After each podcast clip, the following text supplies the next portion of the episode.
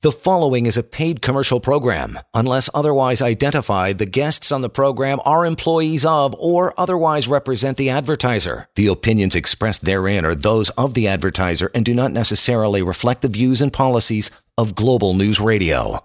All right, good evening. We're just about uh, we're just about there. The weekend upon you, upon us. But first, Disability Law Show has to take place over the next half hour. This is good information you uh, for you to use anytime, and always an opportunity for you to reach out to uh, Sivan and his team anytime as well. When we're not doing uh, sitting here for this half hour, one eight five five eight two one. 5900 would be that toll free number. Website is disabilityrights.ca. And you can also email, just put help at disabilityrights.ca, and you'll be in instant communication as well. Some of your emails are coming up shortly. Plus, three important ways you can help your friends and family if they've been hurt in a car accident. Wow, living in the GTA, you got to know this stuff. So that's coming up here momentarily.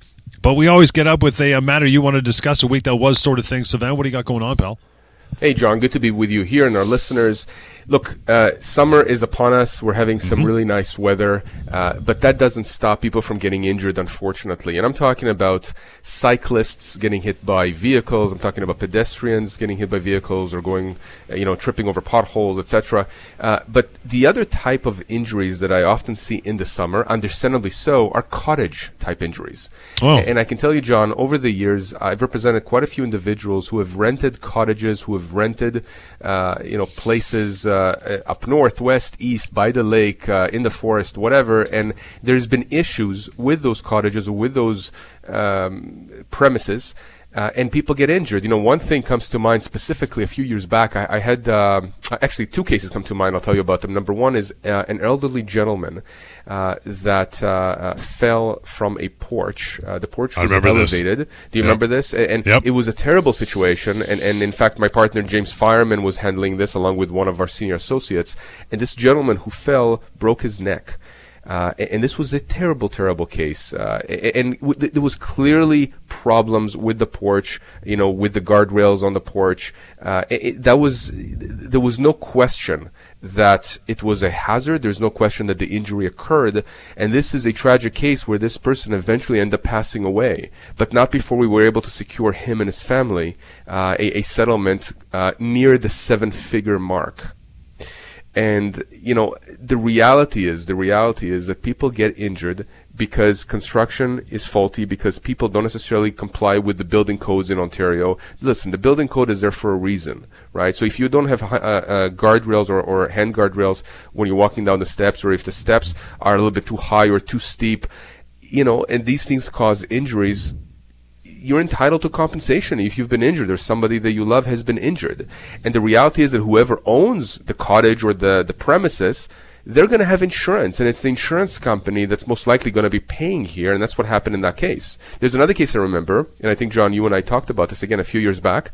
A gentleman with his family, they rented uh, this house, and uh, the door to the basement uh, was not locked, and it ought to have been locked because the the stairs. First of all, there were no handguard rails. Number two, the stairs were so steep; it was like a ladder going down the stairs. Clearly, yeah. there were major building code violations, and at night um, the the person that contacted me that was injured, the the father, uh, what happened was that he he woke up at night and he wanted to go to the washroom and he confused the doors. They were next to each other, the door to the washroom and the door to the basement. And he opened the door to the basement. It was a bit dark, and basically he fell all the way down and he suffered fractures and it, it, terrible injuries. And again, one of those cases where we were able to resolve the claim fairly expeditiously, fairly quickly and the insurance company for that cottage, for the owner that owned the cottage, end up paying big bucks to my client and the family because of those injuries. So, you know, have fun, be safe, but understand that if you're injured because of someone's negligence, whether it's a cottage, whether it's on a sea-doo, whether it's a boating accident, you are going to be potentially entitled to a lot of compensation if you've suffered severe, serious injuries as a result of someone's negligence. And by the way, John, right. sometimes you don't know that the other party was negligent. You think that it was just your fault. You know, you tripped and fell on, on an mm-hmm. uneven sidewalk, not realizing that there are actual uh, specifications out there, according to the various legislation and laws that we have, that mandates the sidewalks not to have a certain height differential between, right. uh, you know, sidewalk slabs, for example, or the companies, you know, that own properties must fix their potholes. And if you trip and fall, and the pothole was of a certain size, depth, width, height, you may be entitled to compensation for your injuries. Again, really important to understand the law allows you to get compensation for injuries that you have suffered as a result of someone else's negligence.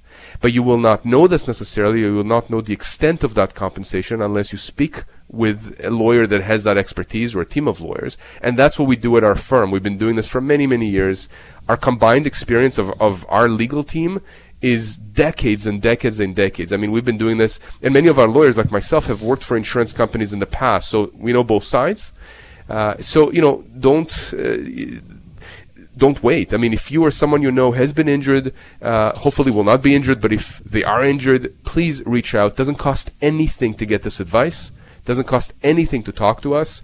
And, you know, the most important thing is that you get the information you need so that you understand your options. You know, it's interesting. You mentioned the uh, the situations up north, and you know, cottage cottage time being the summertime for rentals and everything. I mean, that business is absolutely booming, and it's it you know it's it's pretty smart you mentioned that. I think a lot of people who own cottages and rent them for the season, yeah, there is an absolute boatload of cash to be made, but man, the liability. I remember seeing one the other week. We were, I was looking at one for August, just a small little place for the family, and and and rarely do you get watercraft that are powered. But this this particular person uh, also included a 14 foot aluminum boat with a with a hmm. you know 15 horsepower motor. I thought, God, not on your life would I ever let somebody. God, the the operational, you know, I can't imagine if something ever went wrong. The liability in that case would be astronomical. So to your point, you really got to have all your uh, you know I's dotted and T's crossed, right? You have to. Yeah, absolutely right. And I'll tell you this. I mean, for people out there who are actually renting these things out, you got to be careful. You have to let your insurance company know that you're doing this right. because you don't want mm-hmm. a situation where you in fact rent this out. The insurance company's uh, unaware of this. They don't understand the risk. Uh, you know, it's like using your car for work purposes versus for personal use. You got it. If you start, you know, like if you start using it for work and you get into an accident, the company, the insurance company finds out, they may say, "Look, we didn't insure you for the work." Uh, aspects of, of your driving. And mm-hmm. so therefore, we're not going to cover you. Same thing with renting a boat, renting a sea-doo, renting a, a, cottage, anything like that. If the insurance company that is insuring uh, your premises or w- whatever you are renting out doesn't know that you are, uh, you know, using it as a business, you're making money off of it, you could be in trouble. So please make sure you do let your insurance company know. To your point, every time you go to register a new car insurance, they ask you, "Are you using this for commercial taxi yeah. Uber purposes?" That's exactly why they ask that question, right? But uh, I remember when, listen, I remember when Uber started. I, I, in fact, was handling some of those claims where uh, insurance companies would basically take a no coverage position, saying, "You never told mm-hmm. us you're driving for Uber. We thought this was a personal use car."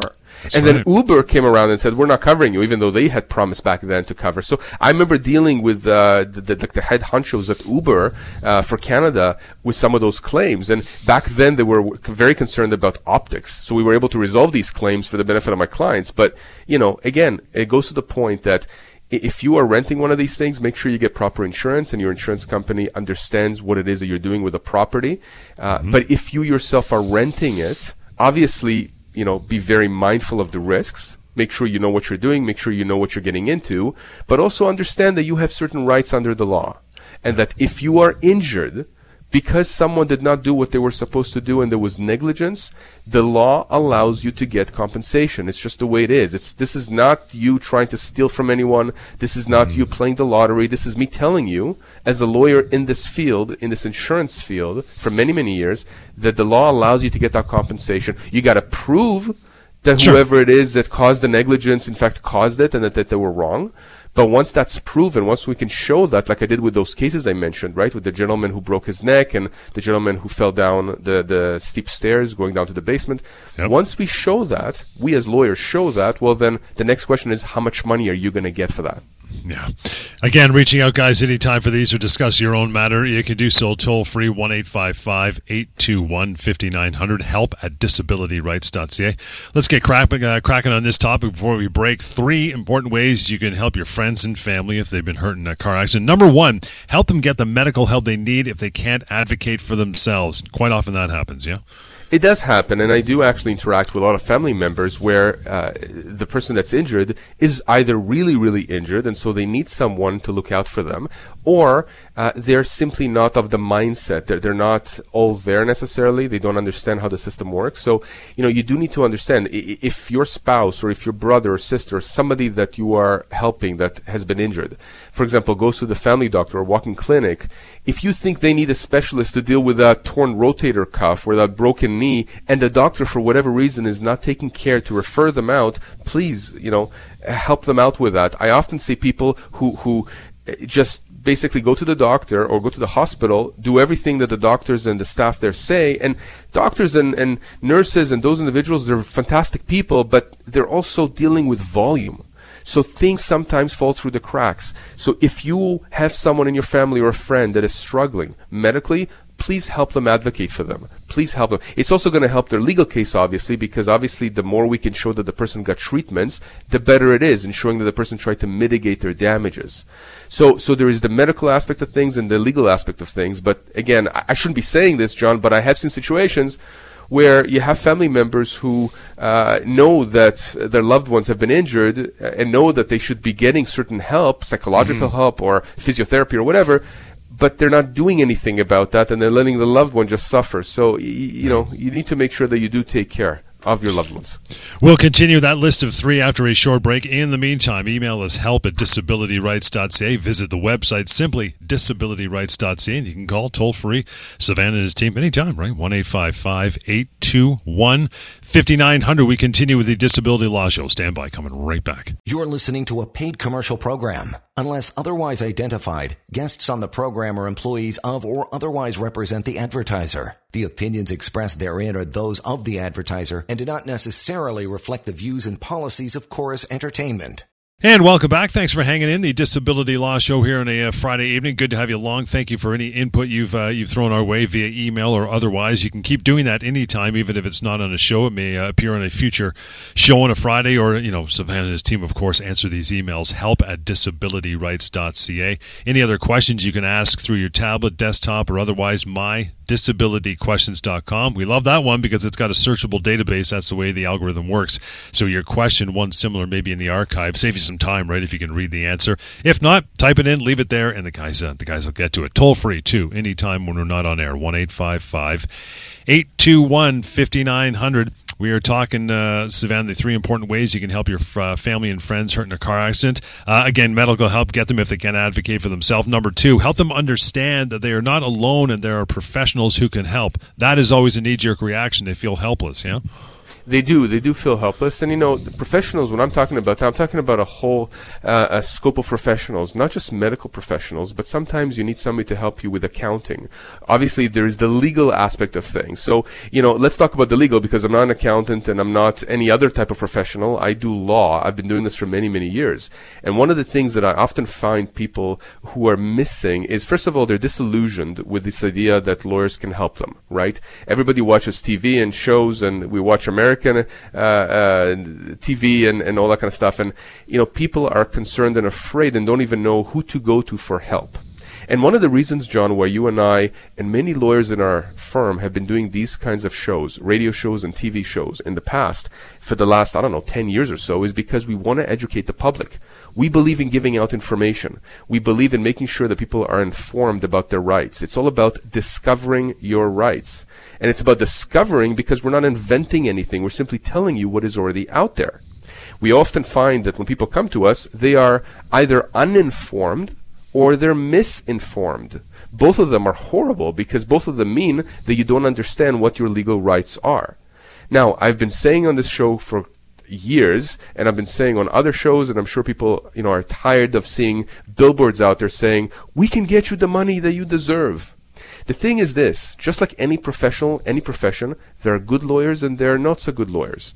Uh, there are lawyers who are going to spend the time to speak with you. They're going to make sure that you understand all of your rights, and there are those that simply don't care.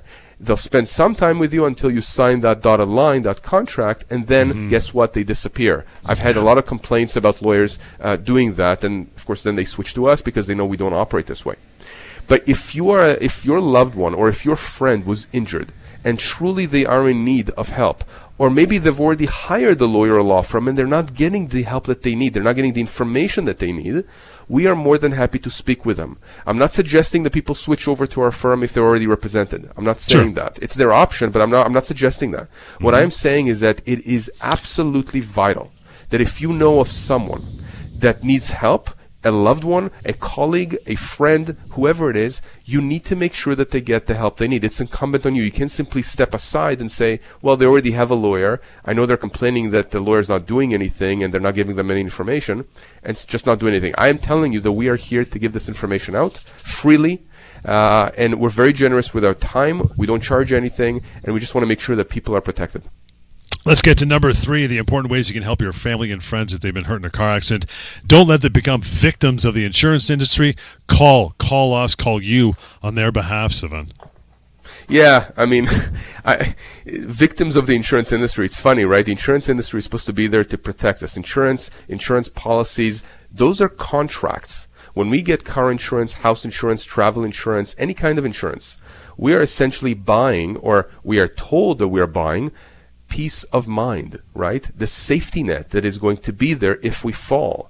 The reality is that most people out there, especially people who contact me, find that it's the opposite experience. And they find that once they need that insurance help, they are met with number one, bureaucracy, number two, hostility, and number three, apathy. Complete apathy to their situation. Now, I'm not saying that this is not uh, a knock on adjusters, right? I have adjusters who are friends it's really a knock on the way that our insurance scheme and insurance system is designed, which is to profit insurance companies. And I'm not against profit. I'm just against the fact that as soon as you become an insured person and as soon as you have a claim, the insurance company is in a way opposite you in terms of interest. They don't want to pay you. They want to collect your premiums, but they don't want to pay you. Or if they have to pay you, they want to pay as little as possible.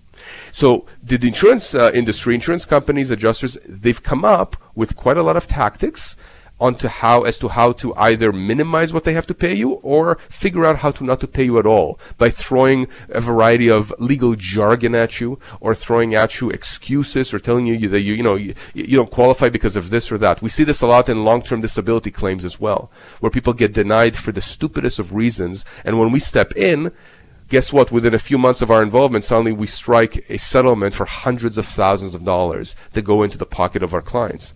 So, you know, you need to be careful. And so, again, if you know of someone, you have a loved one, you have a friend, a colleague that's struggling with the insurance company, please tell them to give, you know, to give us a call or to email me directly. Uh, and I'll be more more than happy to speak with that person. I'll be more than happy to take care of them, to give them as much time as they need, and to make sure that they have all the answers that they require.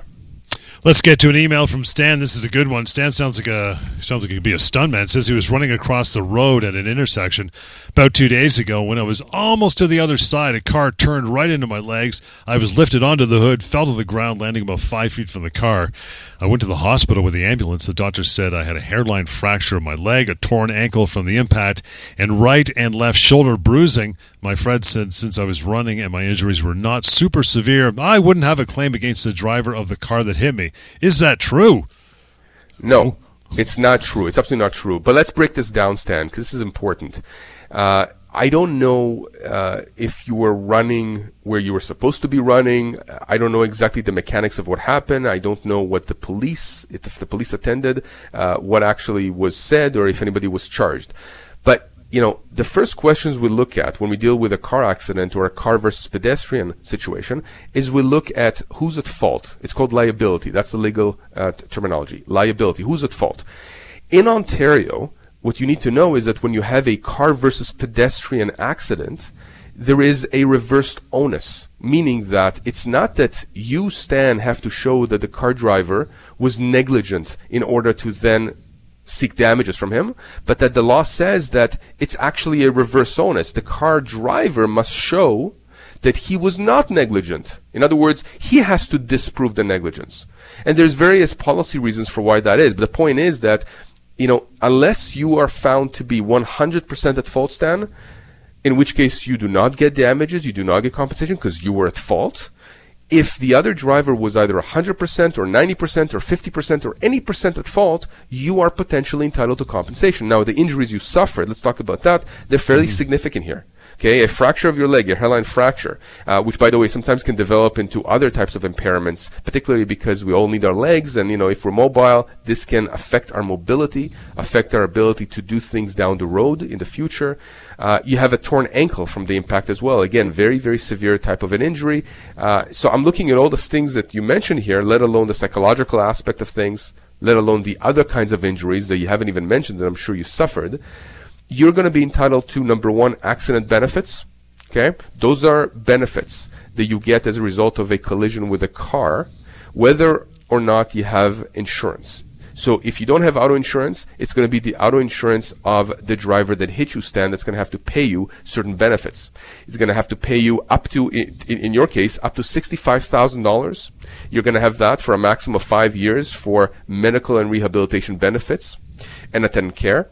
Uh, if you can't work, uh, you may be entitled to income replacement benefits. Usually that's up to $400 per week. There's a formula that is used to calculate how much you're entitled to and other kinds of benefits you may be entitled to. But in addition, you may be entitled here as well to a tort claim, the claim for pain and suffering against the driver that hit you, as well as for potential income losses in the future. For example, John, as an example, let's say that uh, Stan works in construction, and because yeah. of these injuries, he's going to be out of work for a while, and may may potentially never be able to go back to the kind of hours and duties he had before the accident. Well, if that's the case, he may have a significant income loss claim. If he's, let's say, 30 years old and he has, let's say, 35 or 40 years more to work, and if we were to just hypothetically take $5,000 reduction of income going forward for the next, you know, 30 years, do the math on that. Just do the math on that. You're talking about six figures just for income loss, right? Mm-hmm. And then add to that pain and suffering, which could in itself get close to, if not more than six figures, $100,000. I mean, you're looking at a lot of damages. So a claim like this, assuming that Stan is, Stan is not found to be at fault, or at least that the other driver is found to be uh, um, partially at fault, you're looking at a claim here that can be worth 100,000, 200, 500,000 wow. depending on the severity of the claim. So Stan, your friend was absolutely wrong and just like I don't give people accounting advice because I'm not an accountant or engineering advice because I'm not an engineer, be very weary of getting legal advice from people who are outside this field. Even when it's other lawyers, even if you have a lawyer friend who does family law, and that family law lawyer friend tells you, well, guess what? You can or cannot get compensation for your car accident. Unless they deal in this area of law, injury law, insurance law, you have to go to the source, the right source. And again, that's what we're here for. Give us a call, Stan. After the show, we'll connect. I'll give you all the information you need, get more specifics, and tell you exactly what kind of compensation you're entitled to. Stan, we hope that helped, pal. Appreciate the email. Stay focused. Stay focused. Listen to Sivan. Don't listen to the uh, the periphery because they really have no idea what they're talking about. I know they're trying to help, but they just they just don't know. They don't have the expertise. So you've emailed, of course. So for everybody else listening, as we wrap up here, help at disabilityrights.ca. Uh, you can go to disabilityrights.ca, the website, for more content, and you can learn a lot of stuff there as well. And then finally, toll free. Reach out by phone if that is your preference. Anytime, one eight five five eight two one fifty nine hundred, and we will catch you next week right here on the Disability Law Show. The preceding was a paid commercial program. Unless otherwise identified, the guests on the program are employees of or otherwise represent the advertiser. The opinions expressed therein are those of the advertiser and do not necessarily reflect the views and policies of Chorus Entertainment.